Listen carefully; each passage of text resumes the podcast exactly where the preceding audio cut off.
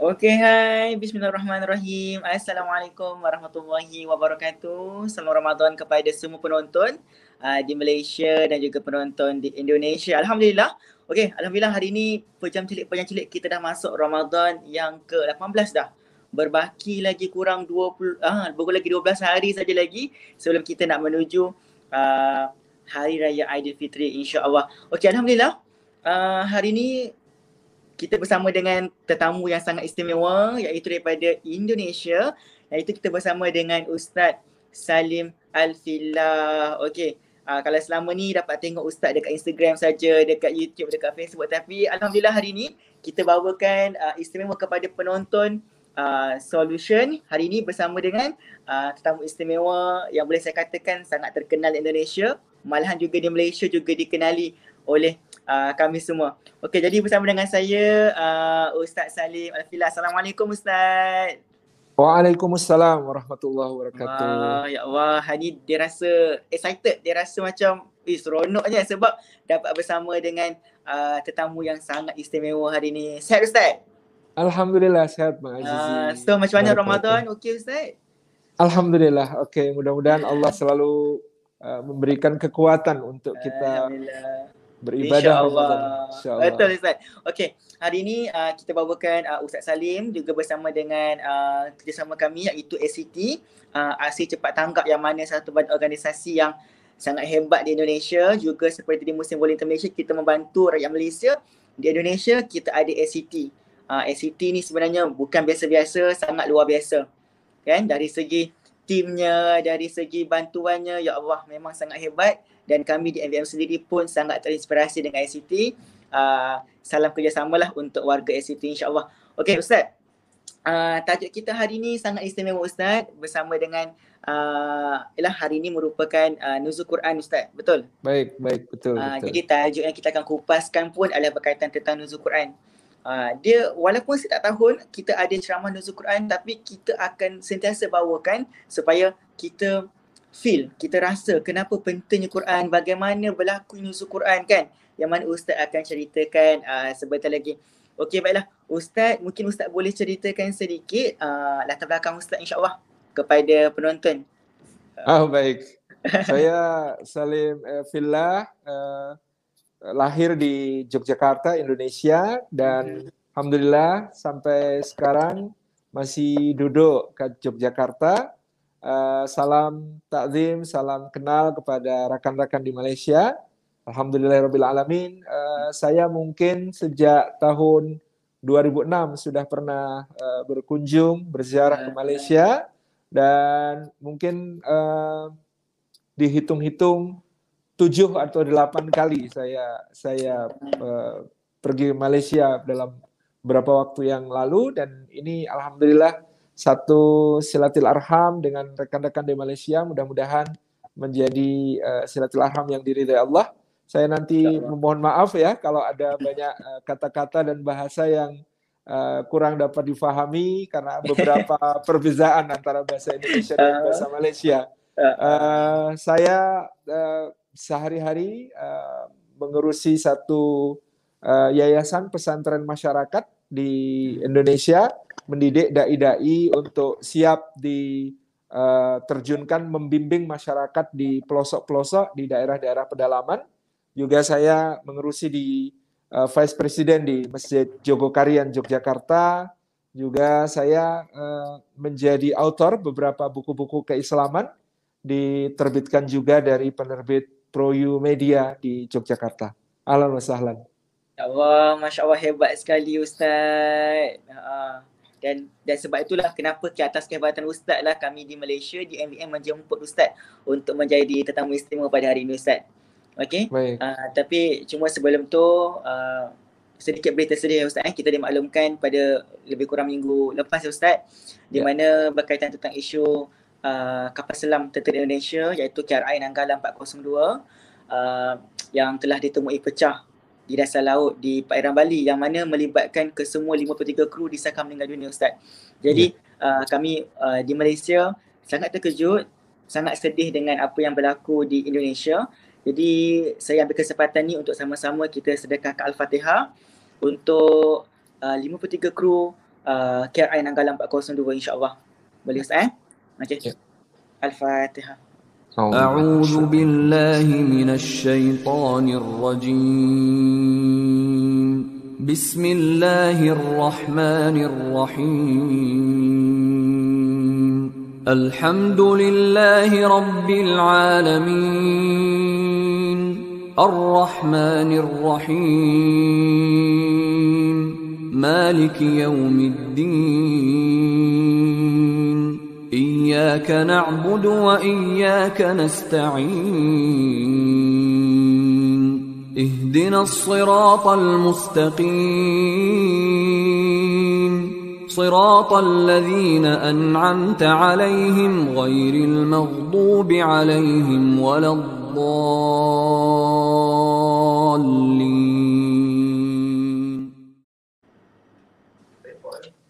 Okey, amin amin ya rabbal alamin. Uh, okey.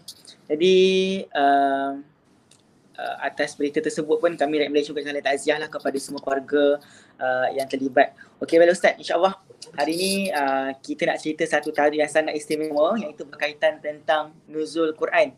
Dan tajuk kita pada hari ini ialah nuzul Quran rahsia kalam Allah. Okey, kita dengar tajuk hari ini pun dah rasa excited dah apa yang bakat Ustaz kupaskan. Okey, uh, insyaAllah mungkin Ustaz boleh terangkan uh, sedikit dengan penonton di luar sana mengenai topik uh, perbincangan kita pada hari ini iaitu tentang nuzul Quran, rahsia kalam Allah. Mungkin Ustaz boleh kongsikan sedikit tentang sejarah penurunan Al-Quran dan peristiwa uh, nuzul Quran insyaAllah. Boleh Ustaz, silakan. Baik. Pada usia Rasulullah SAW yang ke-40, beliau semakin sering bertahannuth, menyepi dan uh, melakukan khalwat di Gua Hira di atas Jabal Nur, Gunung Cahaya di luar kota Makkah, di mana dari tempat yang tinggi tersebut beliau bisa menyaksikan hiruk pikuk kota Makkah dan merenungkan berbagai hakikat dari apa-apa yang ada di tengah kehidupan manusia. Beliau memprihatinkan, menyedihkan keadaan masyarakat yang pada saat itu berada dalam kejahiliahan, berada di dalam perbudakan yang tidak manusiawi, perhambaan orang-orang yang kemudian diperlakukan dengan uh, kejam, kemudian juga masyarakat berada dalam penyembahan kepada berhala-berhala, penyembahan kepada patung-patung yang satu sama lain kabilah, satu sama lain suku suka uh, bertengkar, berpecah belah, berperang hanya karena sebab-sebab masalah-masalah kecil dan mereka juga mengerjakan perbuatan-perbuatan keji, memakan bangkai, meminum darah, kemudian mengerjakan uh, perbuatan zina dan fahisyah, ya, kemudian juga bahkan mengubur anak perempuan mereka hidup-hidup karena takut tidak mendapatkan rizki dari jalan anak perempuan tersebut dan dianggap sebagai beban anak perempuan tersebut, dianggap sebagai hal yang akan menyulitkan dan menyusahkan mereka di masa depan Demikian pula pada saat itu kondisi masyarakat ya penuh dengan berbagai hal yang rusak. Sehingga Nabi SAW eh, sangat eh, berat memikirkan keadaan tersebut, tetapi Allah Subhanahu wa taala berkehendak pada suatu malam menurut para ahli tarikh adalah malam 17 Ramadan di usia beliau yang ke-40 atau menjadi tahun pertama Bi'tsah atau tahun ke-13 sebelum hijrah datanglah Jibril alaihi salam membawakan wahyu pertama dari Allah Subhanahu wa taala kepada Rasulullah sallallahu alaihi wasallam di dalam gua Hira tersebut. Jibril datang dengan langsung menyatakan kepada Nabi sallallahu alaihi wasallam, "Iqra ya Muhammad." Bacalah wahai Muhammad. Rasulullah SAW bersabda, "Ma ana biqari." Aku bukan orang yang pandai membaca. Ya, memang Rasulullah disifati sebagai Nabi ummi, nabi yang tidak membaca dan tidak menulis dari kaum yang ummi, kaumun ummiyun, kaum yang juga tidak membaca dan tidak menulis. Sebabnya ialah pada masa tersebut uh, orang-orang Quraisy ini mendasarkan kepandaian kepada para penyair.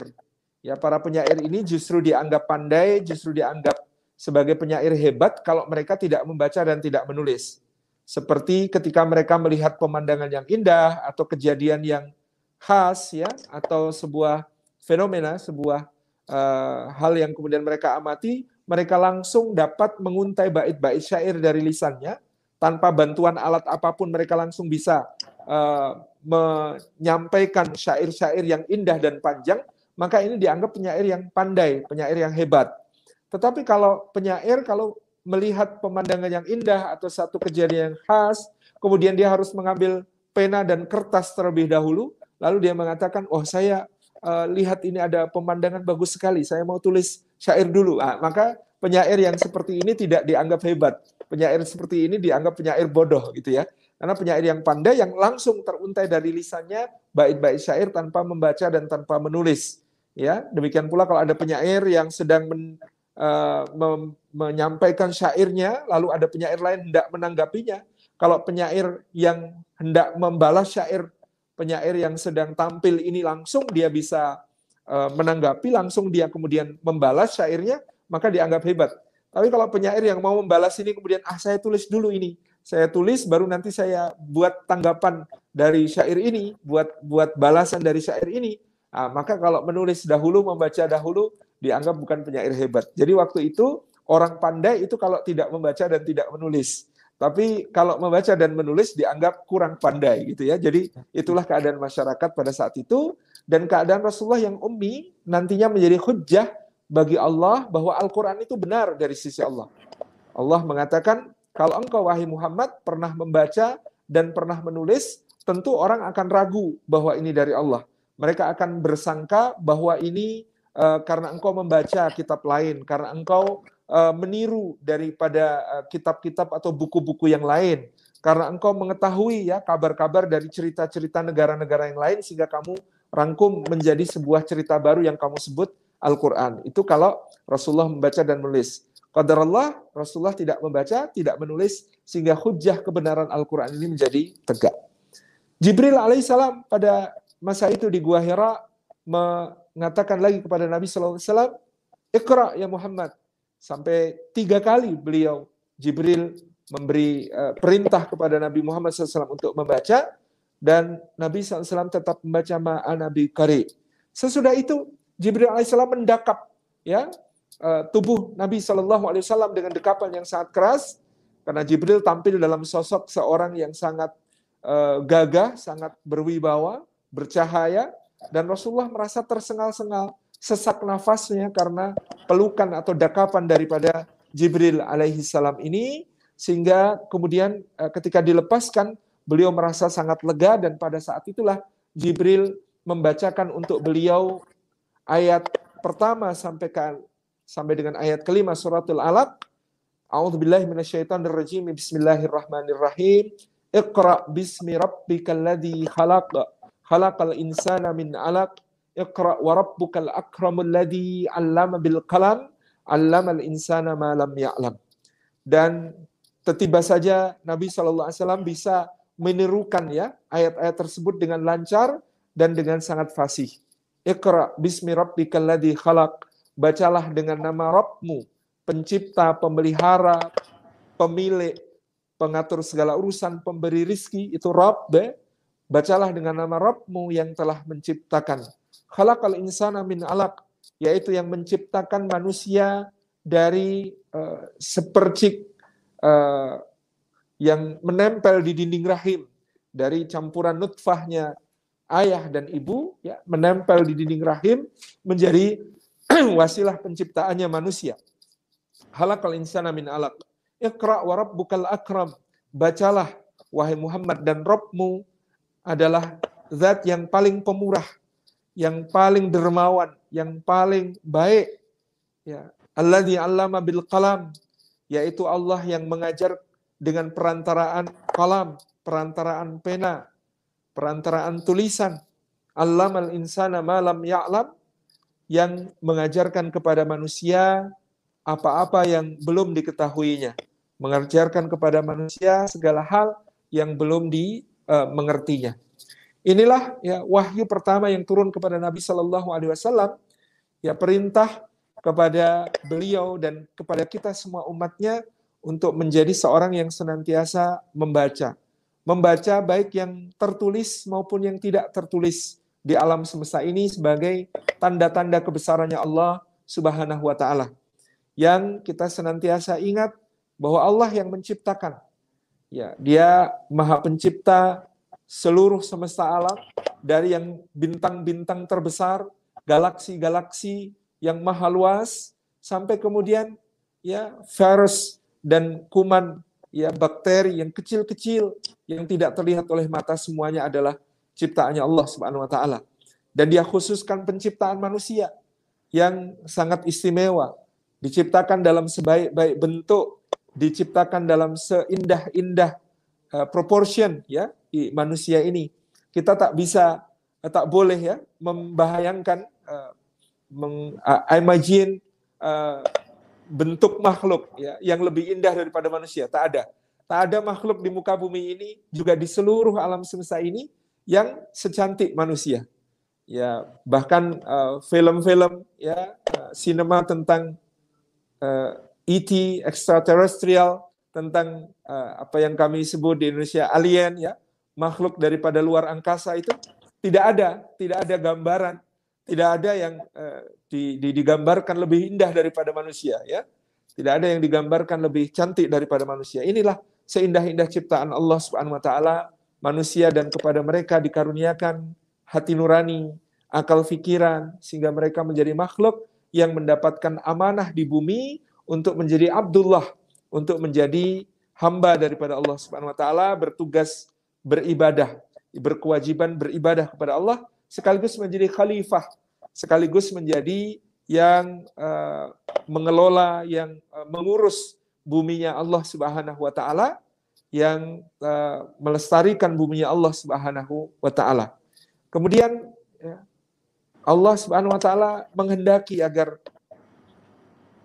kita memahami betapa Allah Maha Pemurah, Maha Dermawan, Maha Memberi, Maha mengaruniakan hal-hal yang hebat dan baik untuk manusia dan di antara seutama-utama karunia Allah itu adalah ilmu. Alladzi 'allama bil qalam. Ketika Allah mengatakan dia adalah al-akram, zat yang maha baik, maha dermawan, maha pemberi, maka dia tidak mengatakan tentang memberi harta, tidak mengatakan tentang memberi barangan, tidak mengatakan tentang memberi kekayaan, tapi Allah mengatakan alladzi 'allama bil qalam, yaitu Allah yang memberikan ilmu dengan perantaraan pena. Allamal insana malam ya'lam mengajarkan kepada manusia apa-apa yang belum diketahuinya. Maka karunia terbesar setelah penciptaan kita adalah ilmu. Maka karunia terbesar bagi manusia sesudah uh, dia apa menjadi seorang yang mendapatkan hidayah dari Allah yang menuju kepada Islam adalah ilmu. Itulah kenapa Allah tidak mengatakan fa'aiqin annahu la ilaha illallah. Allah tidak sekedar mengatakan yakinlah sahaja bahwa tiada sesembahan, tiada yang diibadahi selain Allah. Dia tidak mengatakan demikian, tapi dia mengatakan fa'lam annahu la ilaha illallah. Maka ilmuilah bahwa tidak ada sesembahan, tidak ada yang diibadahi selain Allah. Artinya kita semua dalam beragama harus didasarkan kepada ilmu. Di dalam beribadah didasarkan pada ilmu. Di dalam bermuamalah ya bergaul dengan sesama didasarkan pada ilmu. Jadi sejak awal ketika wahyu pertama turun, Allah Subhanahu wa taala menegaskan bahwa dia adalah zat yang hendaknya diibadahi dengan ilmu. Dia mengajak kita untuk membaca dengan nama Allah ya segala yang ada di alam semesta ini tanda-tanda kebesarannya maupun yang tertulis di dalam Al-Qur'an Al Karim lalu kita diajak untuk beribadah kepada Allah dengan ilmu dan betapa sangat beruntung, sangat berbahagia orang yang dikarunia ilmu karena dia mendapatkan kemurahan, kedermawanan daripada Allah Subhanahu wa taala. Demikian secara ringkas ya uh, wahyu pertama yang turun kepada Nabi sallallahu alaihi wasallam pada saat itu. Abang Azizi silakan. Alhamdulillah. Okey. Maknanya penjelasannya sangat sangat jelas ya Ustaz eh. Setiap perincian hujah-hujah tu Ustaz. Okey, jadi uh, kita tahu eh maknanya nuzul Quran ni dijadikan sebagai tarikh istimewa untuk umat Islam Betul. di seluruh lah manusia keseluruhannya dan uh, surah yang pertama dirakamkan dalam Al-Quran adalah surah Al-Alaq. Okey, yang disampaikan kepada Nabi Muhammad sallallahu alaihi wasallam. Jadi uh, kenapa macam uh, apa sebenarnya Ustaz peristiwa ataupun perkara-perkara penting yang kita boleh fahami daripada surah Al-Alaq ni sendiri. Lah sebab uh, dia lah dipilih menjadi surah yang pertama mesti ada sebab-sebab dia ataupun ada uh, uh, macam mana ada dia punya uh, perkara-perkara penting yang boleh kita dapat daripada surah Al-Alaq ni Ustaz. Mungkin Ustaz Baik. boleh kongsikan sedikit. Ha. Khairan. Iya, uh, jumhur ulama bersepakat bahwa tanggal 17 Ramadan ini adalah tarikh di mana uh, Al-Quran mula-mula diturunkan kepada Rasulullah SAW dan ayat yang diturunkan kepada beliau adalah ayat 1 sampai ke 5 dari surah Al-Alaq yang tadi sudah uh, kita kita kongsikan sedikit hmm. tentang kandungannya dan uh, surah Al-Alaq ini menjadi dasar dari uh, pemahaman umat Islam akan agamanya Allah memperkenalkan dirinya pertama-tama sebagai yang menciptakan agar kita semuanya memahami bahwa Allah yang menciptakan sudah seharusnya menjadi yang diibadahi. Ya, tidak tidak sepatutnya bagi kita beribadah menyembah kepada yang bukan menciptakan kita. Ya, bahwa Iqra bismi rabbikal ladzi khalaq. Allah memerintahkan kita membaca tanda-tanda kebesarannya. Ada di segenap ufuk ada di segenap alam semesta. Ya kalau kita mencermati, melihat kepada penciptaan kita, Allah menciptakan kita dengan sebaik-baik rupa, sebaik-baik bentuk ini ya. Hmm. Dialah yang yang memperindah rupa kita. Suarakum fa'asana suarakum. Dan karena itulah ya, dialah zat yang kemudian selalu kita puji dalam kita bercermin. Alhamdulillah. Allahumma kama hasan tahalqi fahasin khuluki. Ya Allah, sebagaimana engkau ini yang telah memperindah penciptaanku, maka perindahkan pula akhlakku ini. Hmm. Karena itu, setelah penciptaan yang indah, kita memerlukan hidayah kepada Allah. Seperti dikatakan oleh Nabi Ibrahim alaihissalam di dalam surah Asy-Syu'ara ayat yang ke-78, Alladzi khalaqani fahuwa yahdin. Allah itu yang menciptakan aku, maka dia pula Allah yang memberi petunjuk kepadaku. Karena kalau manusia meskipun penciptaannya yang paling indah, eh, kalau dia tanpa petunjuk Allah, maka summaradadnahu asfala safilin, dia dijatuhkan oleh Allah kepada kedudukan yang sangat rendah, bahkan lebih rendah daripada hewan, lebih rendah daripada binatang. Karena apa? Karena dia tidak mendapatkan petunjuk, maka dia melakukan hal-hal yang uh, nista, hal-hal yang jelek, hal-hal yang keji, hal-hal yang uh, tercela ya karena tanpa petunjuk ya Allah. Jadi di sini petunjuk Allah itu datang dalam bentuk ilmu ya, maka kita harus ya beragama dengan ilmu dengan petunjuk dari Allah Subhanahu wa taala yang diturunkan nantinya di dalam Al-Qur'an ini secara berangsur-angsur sedikit demi sedikit kepada Rasulullah dan para sahabat supaya dapat diamalkan pula sedikit demi sedikit supaya dapat di uh, transformasikan ke, uh, kepada bentuk uh, perbuatan-perbuatan yang mulia sehingga Rasulullah dan para sahabatnya disebut sebagai Al-Qur'an yang berjalan karena mereka menjadi wujud daripada pengamalan-pengamalan petunjuk-petunjuk Allah dalam Al-Qur'an. Allah mempersaksikan tentang turunnya Al-Qur'an di uh, permulaannya ini di bulan Ramadan ini dengan ayatnya uh, ke-185 surah Al-Baqarah syahrul Ramadan alladhi unzila fihi al-Qur'an hudal linnasi wa bayyinatin minal huda wal furqan. Uh, bulan Ramadan itu adalah bulan yang pada uh, dalamnya di dalamnya diturunkan Al-Qur'anul Karim sebagai petunjuk bagi manusia. Ya, kalau dia menjadi petunjuk, dia yang uh, memberi uh, arah bagi hidup kita. Supaya kita berjalan yang lurus, janganlah sampai jalan kita bengkok. Supaya kita kemudian eh, menjadi orang yang berada di siratal mustaqim ya. Supaya kita memenuhi ya jalan yang seperti ditempuh oleh orang-orang yang diberi nikmat. Bukan orang-orang yang dimurkai oleh Allah dan bukan pula jalannya orang-orang yang sesat. Hudal linas dia menjadi petunjuk bagi manusia wabayinati minal huda dan penjelasan daripada petunjuk tersebut. Maka Al-Quranul Karim ini panjang 6.236 ayat menurut kiraat Hafiz karena ya di dalamnya bukan hanya petunjuk tapi penjelasan atas petunjuk tersebut. Petunjuk tersebut dijelaskan melalui al-qasas wal amsal, kisah-kisah, cerita-cerita dan juga tamsil, perumpamaan-perumpamaan oleh Allah Subhanahu wa taala. Ada kisahnya Nabi Adam sampai Nabi Muhammad alaihi wassalatu wassalam dan orang-orang yang eh, bersama dengan mereka sebagai cerita tentang jalan yang lurus, jalan orang yang diberi nikmat.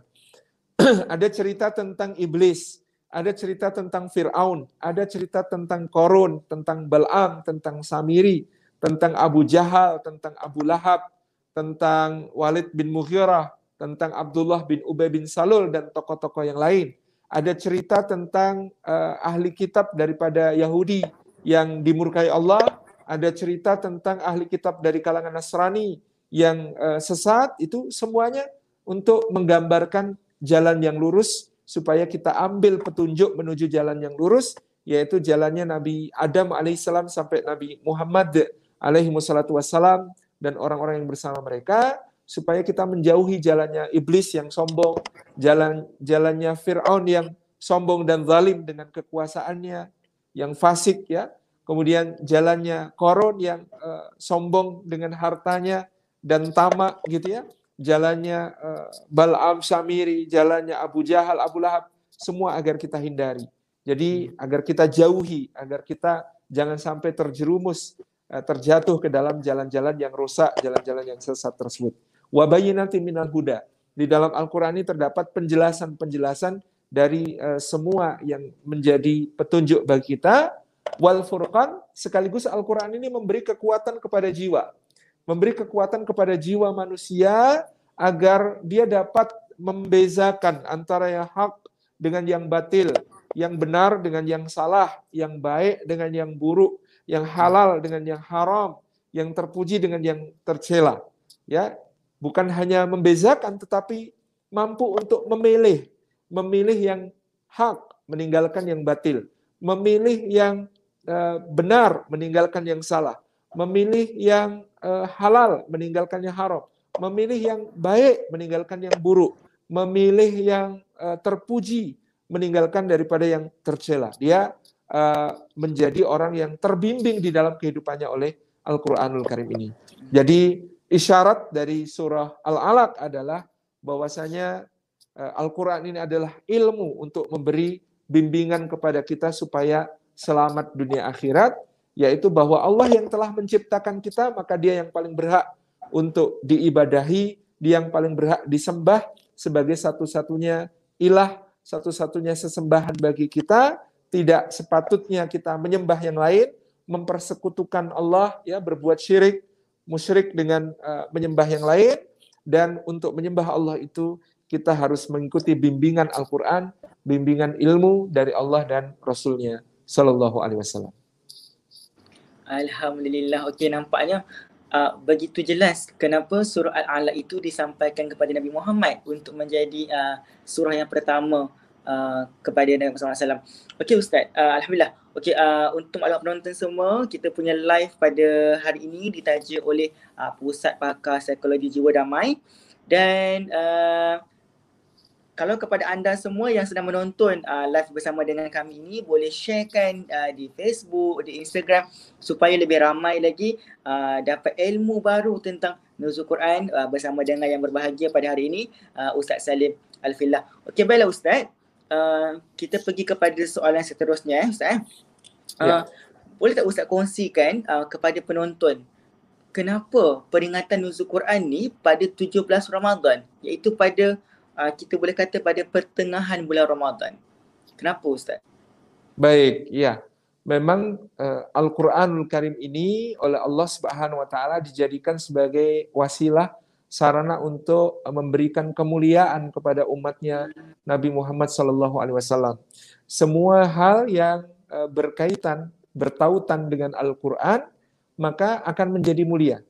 Allah Subhanahu wa taala berfirman dalam suratul Anbiya ayat yang ke-10 Laqad anzalna ilaikum kitaban fihi dzikrukum. Sungguh-sungguh telah kami turunkan kepada kalian sebuah kitab yakni Al-Qur'an yang kitab ini menjadi sumber kemuliaan. Kitab ini menjadi sumber uh, kehormatan bagi kalian. Nah, nah, Allah Subhanahu wa taala menjadikan Al-Qur'an sebagai sumber kemuliaan, maka segala sesuatu yang uh, dia bertaut dengan Al-Qur'an menjadi yang paling mulia. Dahulu bulan mulia itu adalah uh, bulan uh, Rajab, Dzul Qa'dah, Dzul Hijjah dan Muharram yang oleh Allah disebut sebagai arbaatun hurum, empat bulan mulia. Hmm. Tapi begitu Al-Quran diturunkan pada bulan Ramadan, maka bulan Ramadan menjadi bulan yang paling mulia, mengalahkan bulan-bulan yang lain, bahkan mengalahkan arbaatun hurum. Dia Ramadan menjadi sayyidus syuhur atau penghulu bagi semua bulan. Kemudian eh, malam di mana Ramadan juga di di sana, malam di mana Al-Qur'an diturunkan dari sisi Allah di Lauhil Mahfud ke langit dunia, itu menjadi malam yang paling mulia disebut sebagai Lailatul Qadar atau malam Al-Qadar. Malam Al-Qadar ini disebut Al-Qadar mulia karena diturunkan Al-Qur'an di dalamnya, disebut Al-Qadar karena yufraqu fiha kullu amrin hakim dalam uh, surah Ad-Dukhan ayat yang keempat disebutkan karena di dalam malam tersebut diputuskan segala urusan yang penuh hikmah oleh Allah Subhanahu wa taala dan disebut al-qadar artinya sempit atau sesak karena pada malam tersebut malaikat turun tanazzalul malaikatu warruhu fiha bersama malaikat Jibril turun ke bumi sehingga bumi ini penuh sesak dengan para malaikat menjadi serasa sempit karena penuh dengan para malaikat gitu ya. Jadi ini malam Al-Qadar juga menjadi malam yang paling mulia. Uh, malaikat yang paling mulia adalah malaikat yang membawa wahyu Al-Qur'an, Jibril alaihissalam. Nabi yang paling mulia adalah nabi yang menerima Al-Qur'an, Muhammad sallallahu alaihi wasallam. Tempat yang paling mulia di bumi ini adalah tempat diturunkannya Al-Qur'an yaitu kota Makkah dan kota Al-Madinatul Munawwarah. Sehingga Al-Qur'an ini menjadi sumber kemuliaan bagi segala hal yang bertautan dengannya, termasuk kalau kita menjadi orang yang memiliki kedekatan dengan Al-Quran, memiliki uh, kemesraan dengan Al-Quran, kita juga akan menjadi orang yang paling mulia. Nah, kenapa Al-Quran ini diturunkan oleh Allah di pertengahan Ramadan? Ini adalah saat-saat yang kemudian pada waktu itu Rasulullah SAW berada dalam keadaan yang eh, sangat-sangat menjaga dirinya, sangat-sangat mengendalikan, mengkontrol daripada hawa nafsunya, ya, uh, jiwanya bersih, ya, sehingga kemudian Al-Quran ini turun kepada beliau pada saat jiwa beliau sangat bersih, saat hati beliau sangat uh, bersih, saat hati beliau sangat-sangat uh, memikirkan keadaan umat. Jadi ini sebagai isyarat bagi kita di bulan Ramadan juga agar kita menjadi pribadi yang bersih, ya, menjadi pribadi yang hatinya bersih, jiwanya bersih, dan senantiasa memikirkan keadaan umat dengan kepedulian. Ya seperti yang dilakukan oleh SCT maupun oleh MVM ya.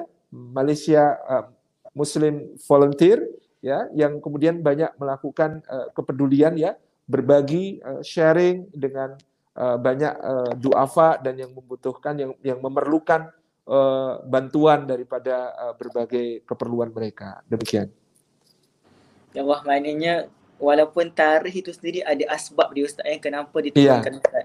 Mana setiap apa yang berlaku ni dia ada asbab dia subhanallah sangat. Hari ni saya rasa satu ilmu yang baru eh. Uh, kenapa tu uh, pada 17 Ramadan diturunkan.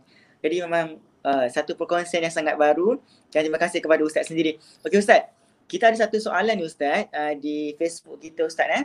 Uh, tarikh nuzul Quran juga dikaitkan dengan perang Badar di bulan Ramadan. Ya. Okey. Apakah pandangan dari Ustaz mengenai 313 ahli badar berperang dan hebat berjuang ini Ustaz? Iya. 17 Ramadan pada tahun kedua Hijriah memang betul terjadi peristiwa yang agung mhm. yaitu peristiwa Ghazwatul Badril Kubra atau perang Badar. Nah, eh, perang Badar ini ya eh, tepat terjadi pada tanggal 17 Ramadan yang sama dengan tanggal di mana Al-Qur'an pertama kali diturunkan ya eh, pada kira-kira 15 tahun sebelumnya. Nah, pada hari Badar itu sebut disebut oleh Allah hari Badar itu sebagai Yaumul Furqan, Yaumul Taqal Jam'an. Hari Al-Furqan, hari bertemunya dua pasukan.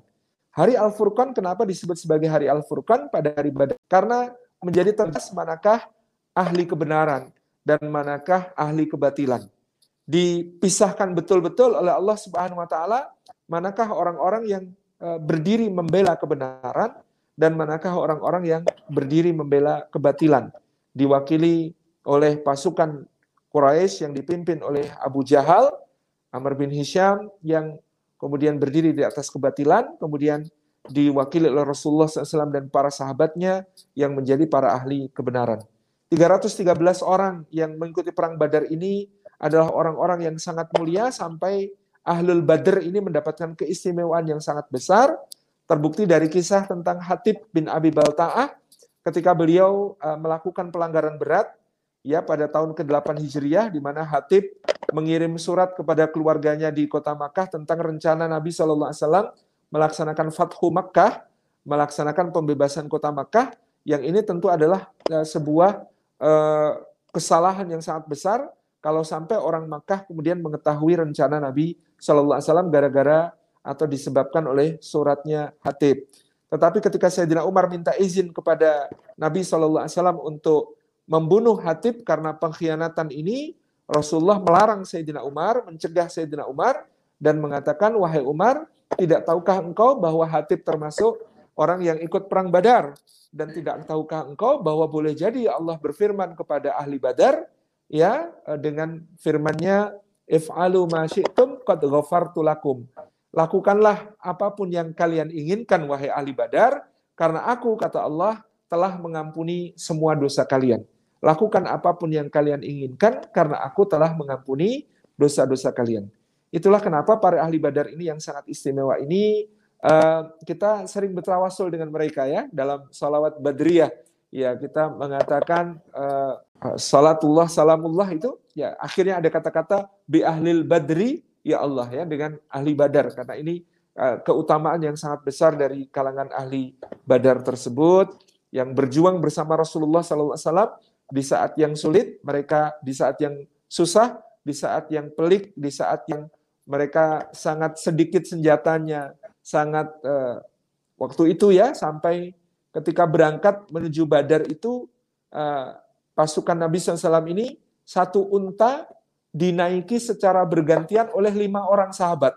Jadi sangat sedikit kendaraan sampai satu unta itu di, dinaiki secara bergantian oleh lima orang. Yang memakai baju besi tidak sampai 30 orang. Yang lainnya tidak memakai baju besi sama sekali. Kemudian mereka juga menggunakan senjata-senjata yang usang, senjata-senjata yang tua, senjata-senjata yang kurang bagus dibandingkan dengan seribu tentara Quraisy yang bersenjata lengkap yang mereka membawa 500 kuda dan uh, eh, 700 unta. Bayangkan ya yang di sini uh, satu unta dipakai bergantian lima orang, yang di pihak musuh ada uh, eh, 500 kuda dan 700 unta beserta persenjataan yang sangat lengkap, yang sangat hebat. Tetapi betapa tabahnya kaum muslimin ketika itu di dalam perang Badar, ya menghadapi musuh mereka tidak gentar, mereka yakin kepada janji dan pertolongan Allah sehingga Allah pun memberikan ketenangan ke dalam hati mereka dan Allah pun memberikan kemenangan kepada mereka. Uh, soalannya berkaitan perang Badar pun dapat penjelasan yang sangat hebat daripada Ustaz.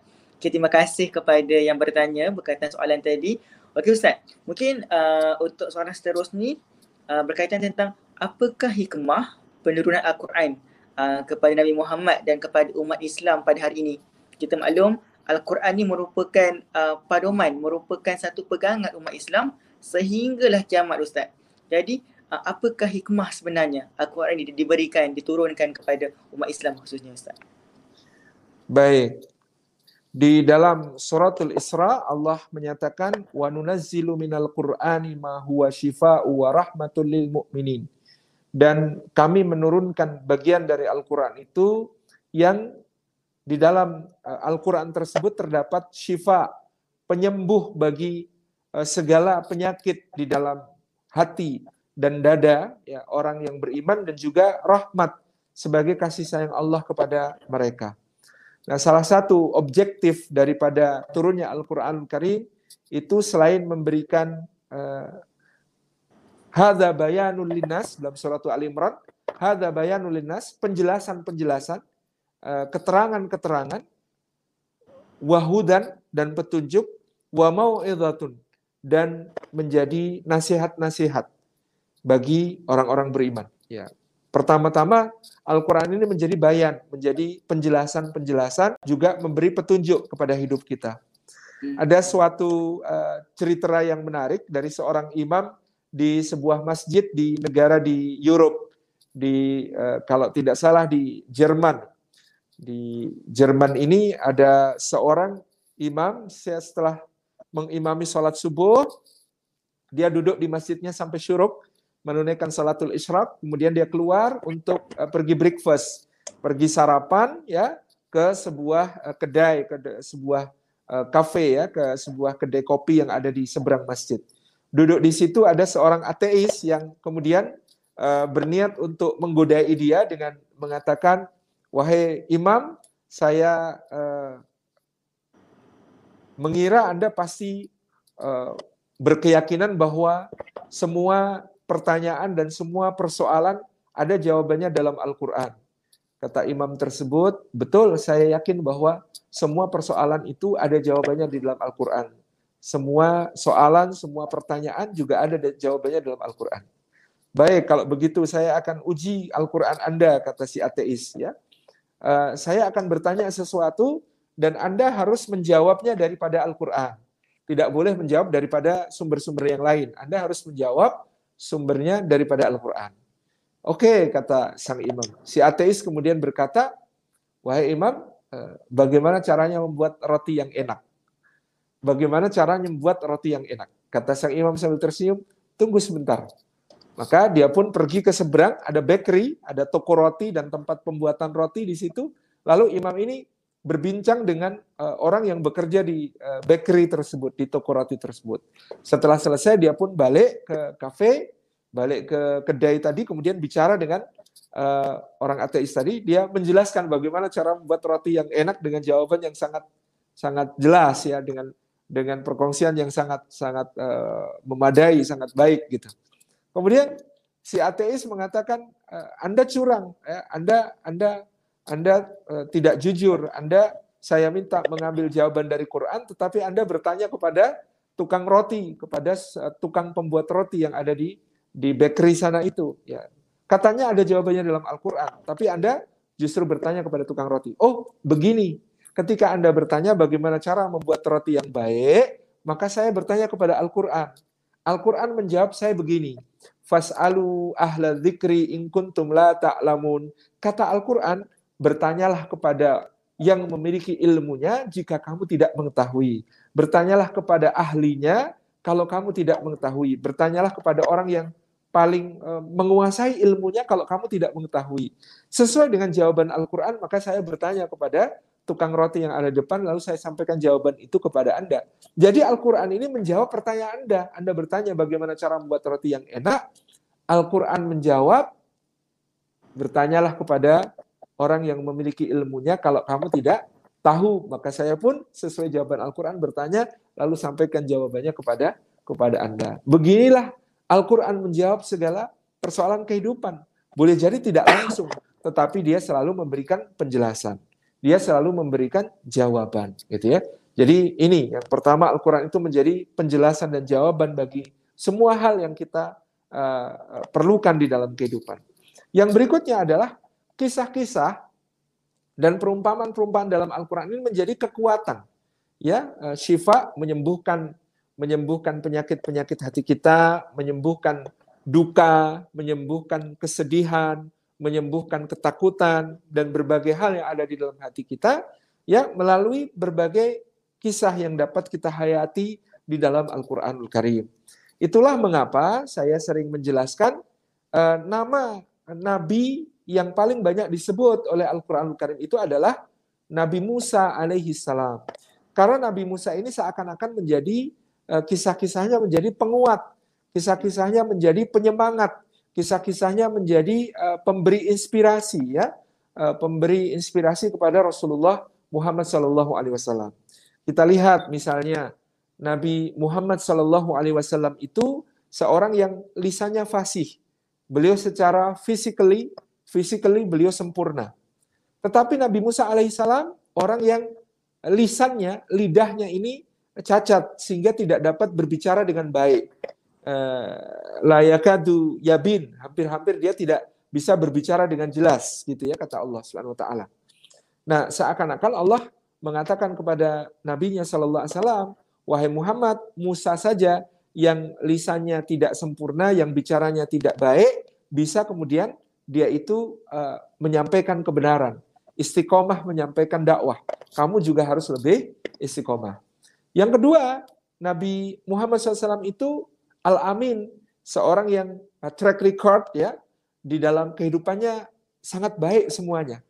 Beliau dikenal sebagai berakhlak mulia, dikenal sebagai orang yang jujur, dikenal sebagai orang amanah, dikenal sebagai orang yang dermawan, dikenal suka menyantuni fakir miskin, menyantuni anak yatim, ya suka berbuat baik kepada tetangga dan kerabat. Ya Nabi Muhammad itu ya tidak ada yang tercela dalam semua uh, perbuatan beliau di masa lalu. Sedangkan Nabi Musa alaihi salam adalah orang yang pernah membunuh orang, ya, membunuh orang Kibeti yang uh, beliau lakukan sebelum beliau uh, pergi dari Mesir ke negeri Madian, lalu nanti beliau kembali ke Mesir untuk menjadi Rasul Allah, utusan Allah.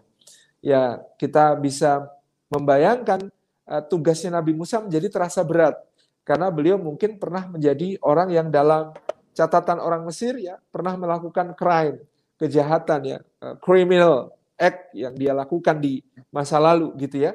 Itu itu yang yang kemudian menjadi beban bagi Nabi Musa alaihissalam. Uh, fa uh, walahum alayya danbun fa akhafu tulun. Bahkan Nabi Musa mengatakan aku punya dosa kepada mereka ya Allah, maka aku takut mereka akan membunuhku ya.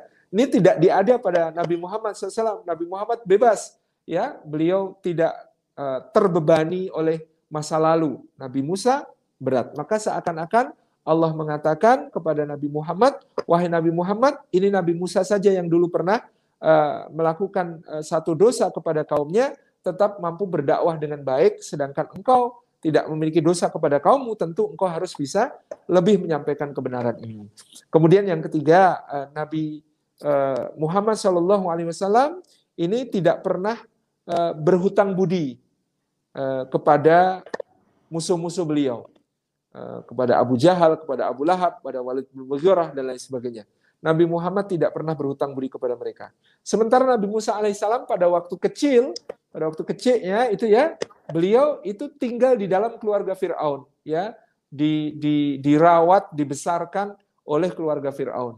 Maka seakan-akan Allah tidak mengatakan, ya Nabi Musa yang punya hutang budi kepada Fir'aun saja bisa istiqomah berdakwah menyampaikan kebenaran. Engkau yang tidak punya, wahai Muhammad, hutang budi kepada musuhmu, tentu harus lebih mampu untuk uh, berjuang di jalan Allah ini. Yang keempat, Nabi Muhammad SAW memiliki sahabat-sahabat yang sangat hebat, sahabat-sahabat yang rela berkorban, memberikan segala yang mereka miliki untuk perjuangan, untuk dakwah bersama Nabi SAW. Ada Abu Bakar As-Siddiq, ada Umar bin Khattab, ada Utsman bin Affan, ada Ali bin Abi Talib, ada Talha, ada Zubair, ada Sa'ad bin Abi Waqqas, Abdurrahman bin Auf, ya, Abu Ubaidah bin Al-Jarrah, dan banyak sekali sahabat-sahabat yang lain. Sementara Nabi Musa alaihissalam ini hanya memiliki Harun alaihissalam sebagai sahabatnya, sementara Harun ya juga tidak bisa berbuat banyak, tidak bisa berbuat apa-apa ketika eh, ditinggalkan Musa lalu kaumnya menyembah patung sapi buatan daripada Samiri ya. Jadi seakan-akan Allah hendak berkata kepada Rasulullah, wahai Muhammad sallallahu alaihi wasallam, engkau diberi sahabat-sahabat yang hebat untuk mendukung perjuanganmu, untuk menyokong perjuanganmu. Sementara Musa tidak memiliki sahabat seperti sahabat-sahabatmu, tetapi dia tetap teguh berjuang di jalan Allah. Jadi kita harus seperti ini di dalam uh, mendudukkan Al-Quran, di dalam memposisikan Al-Quran, supaya dia selalu memberi inspirasi kepada hidup kita.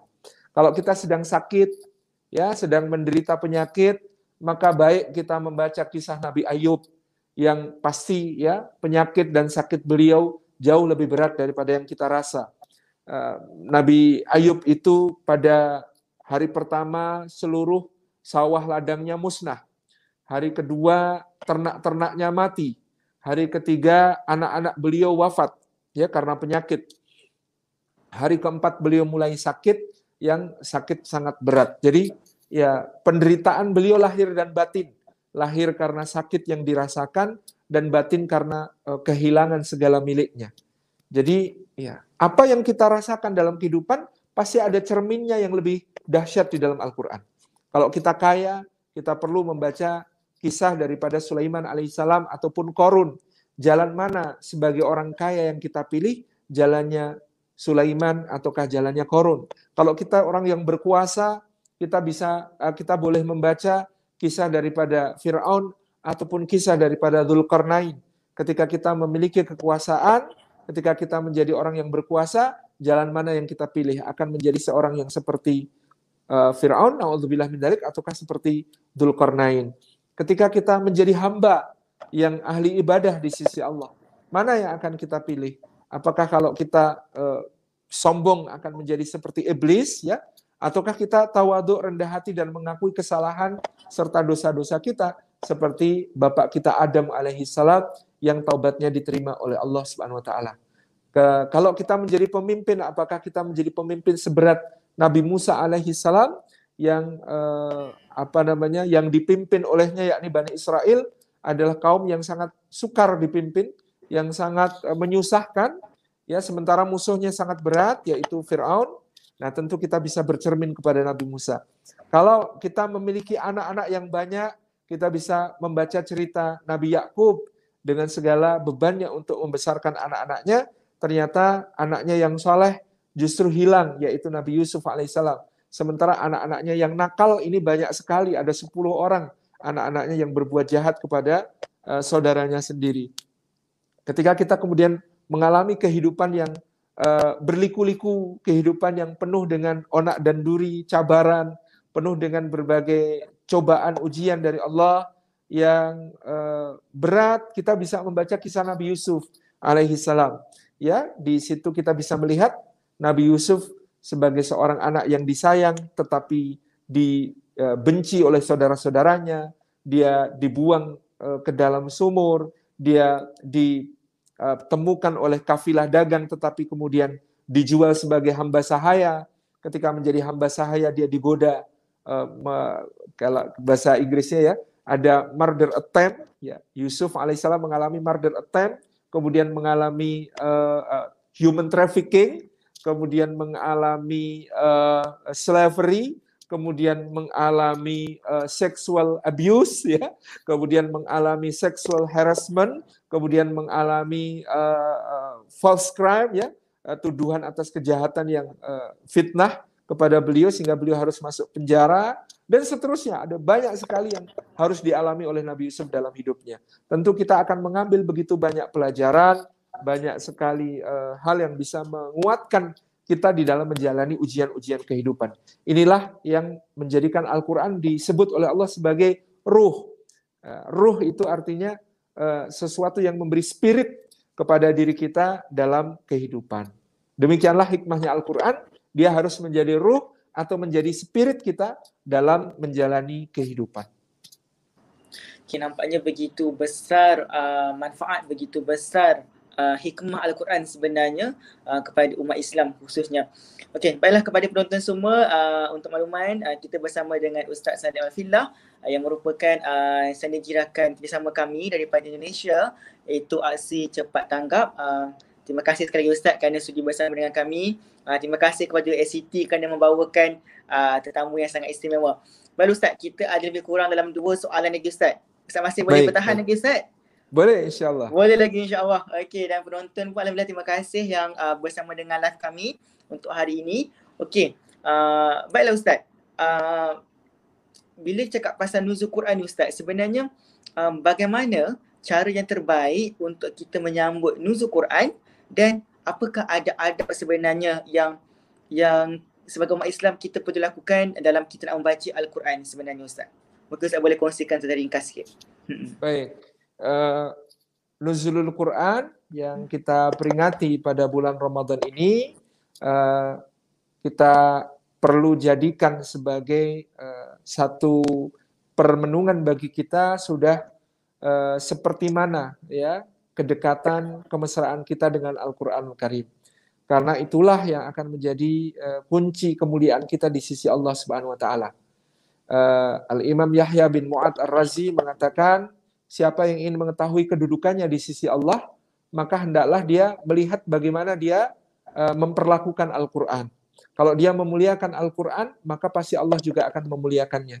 Kalau dia mesra, dia dekat, dekat suka membaca, suka uh, memahami isi Al-Qur'an, suka mentadaburi Al-Qur'an, maka demikianlah Allah pun suka untuk berdekat-dekat dan bermesra-mesra dengan dia. Al-Imam Mutawali Asy'arawi rahimahullah taala mengatakan segala barangan yang kita buang, segala sesuatu yang kita buang itu akan menjadi sampah. Akan menjadi sesuatu kotoran. Semua yang kita buang akan menjadi sesuatu sampah, kotoran. Uh, trash. Ya, kecuali Al-Qur'an.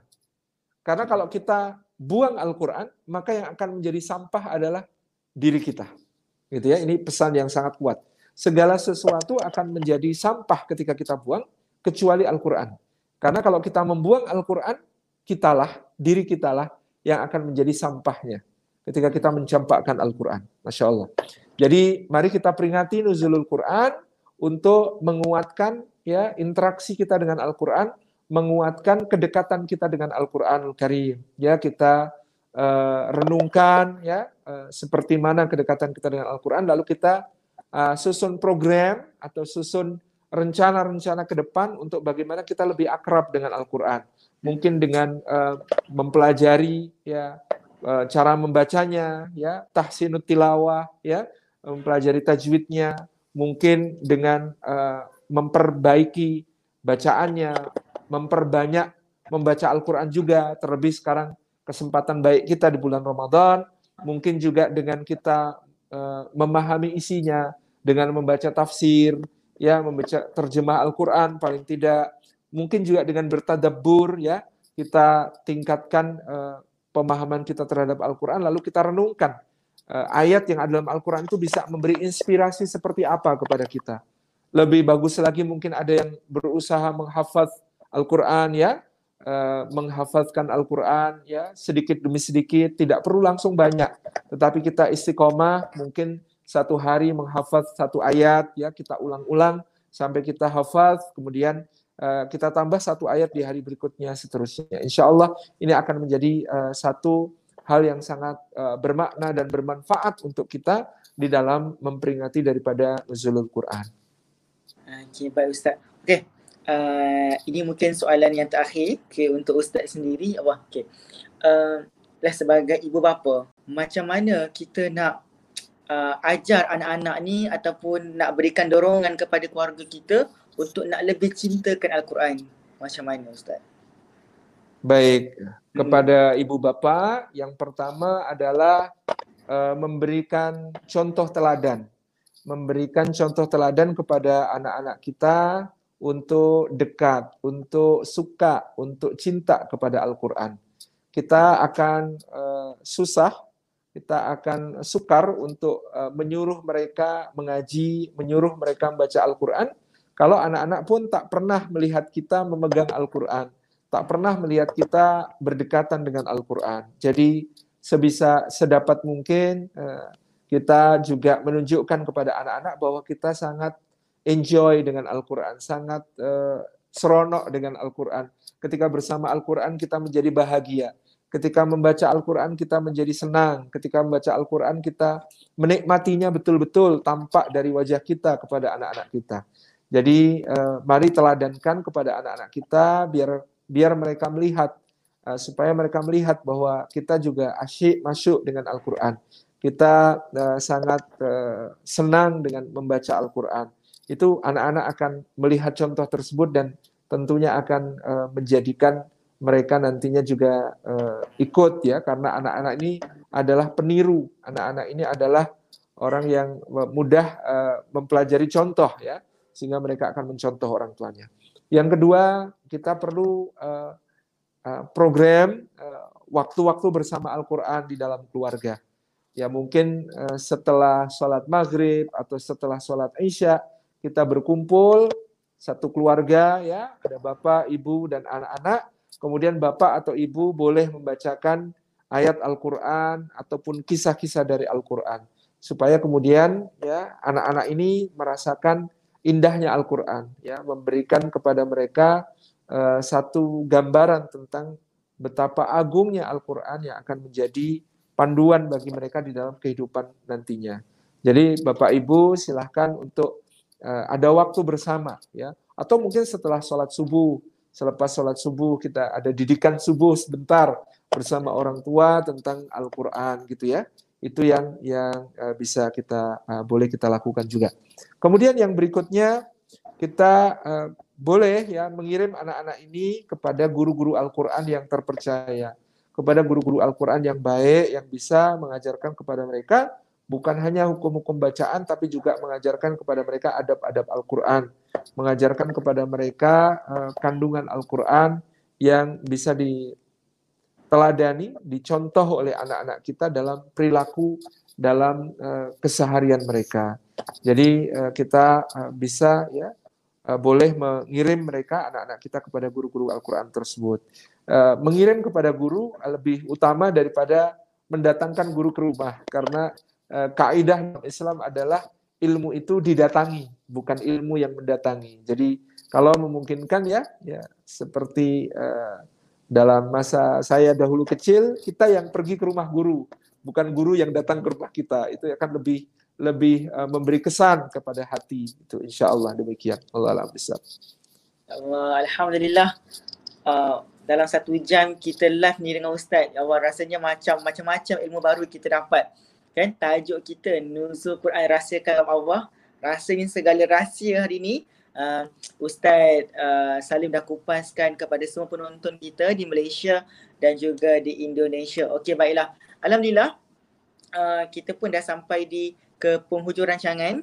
Uh, yang mana pun penjelasan Ustaz pada hari ini berkaitan tentang nuzul Quran. Rahsia kalam Allah sangat memberikan uh, manfaat sangat memberikan ilmu-ilmu baru yang saya rasa yang walaupun dah lama dah dengarkan setiap tahun kita dengar pasal ceramah nuzul Quran tapi setiap tahun bila disampaikan oleh uh, penceramah ataupun agama yang berbeza kita akan dapat ilmu-ilmu baru sebenarnya. Sebab apa? Sebab uh, ilmu Allah ni rahsia Allah ni sangat luas dan alhamdulillah dan pada hari ini pun saya rasa penonton di luar sana pun dapat ilmu yang sangat banyak uh, daripada Ustaz Salim uh, Alfillah. Okey.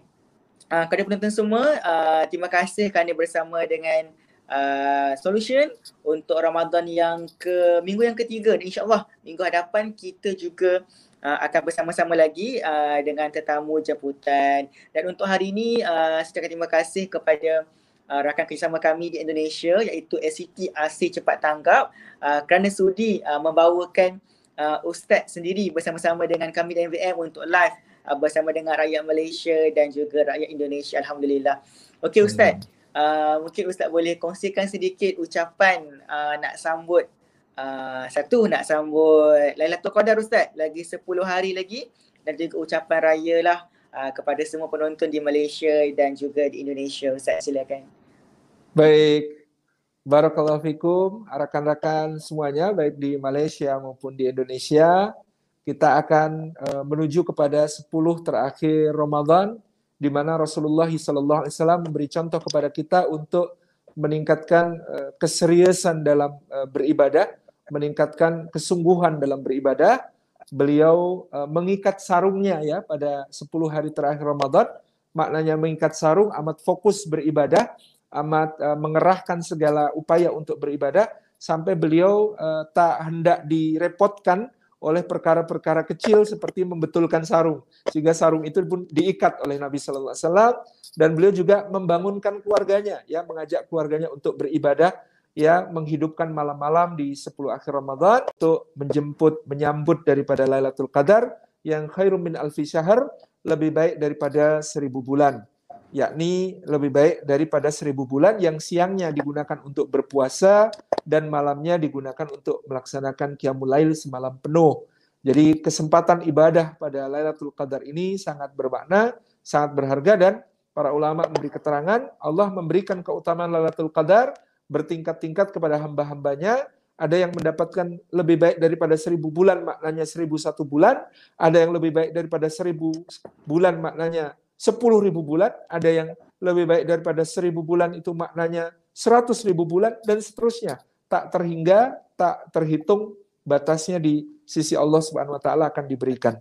dan uh, selamat ya uh, mengisi Ramadan yang tersisa 12 hari ini dengan segala amal ibadah yang utama kepada rekan-rekan semuanya. Mudah-mudahan Allah jadikan Ramadan ini menjadi penghapus semua dosa-dosa kita dan uh, menambah tinggi derajat kita di sisi Allah Subhanahu wa taala hingga kita bertemu hari raya Idul Fitri dan nanti kita saling mendoakan taqabbalallahu minna wa minkum kullu am wa antum bi khair Mudah-mudahan Allah menerima amal kita semuanya, menerima amal kami dan amal uh, rekan-rekan sekalian dan Allah jadikan kita sebagai orang-orang yang bersih dari dosa dan orang-orang yang siap menempuh perjuangan di 11 bulan berikutnya sampai berjumpa Ramadan lagi dengan bekal takwa, dengan menjadi orang-orang yang bertakwa insya Allah. Demikian. InsyaAllah. Amin. Terima kasih Ustaz. Okey, baiklah kepada penonton semua, uh, uh, kami di Muslim Volunteer Malaysia uh, dan juga Aksi Cepat Tanggap uh, sedang menjalankan uh, program-program dan juga kempen-kempen anjuran setiap organisasi.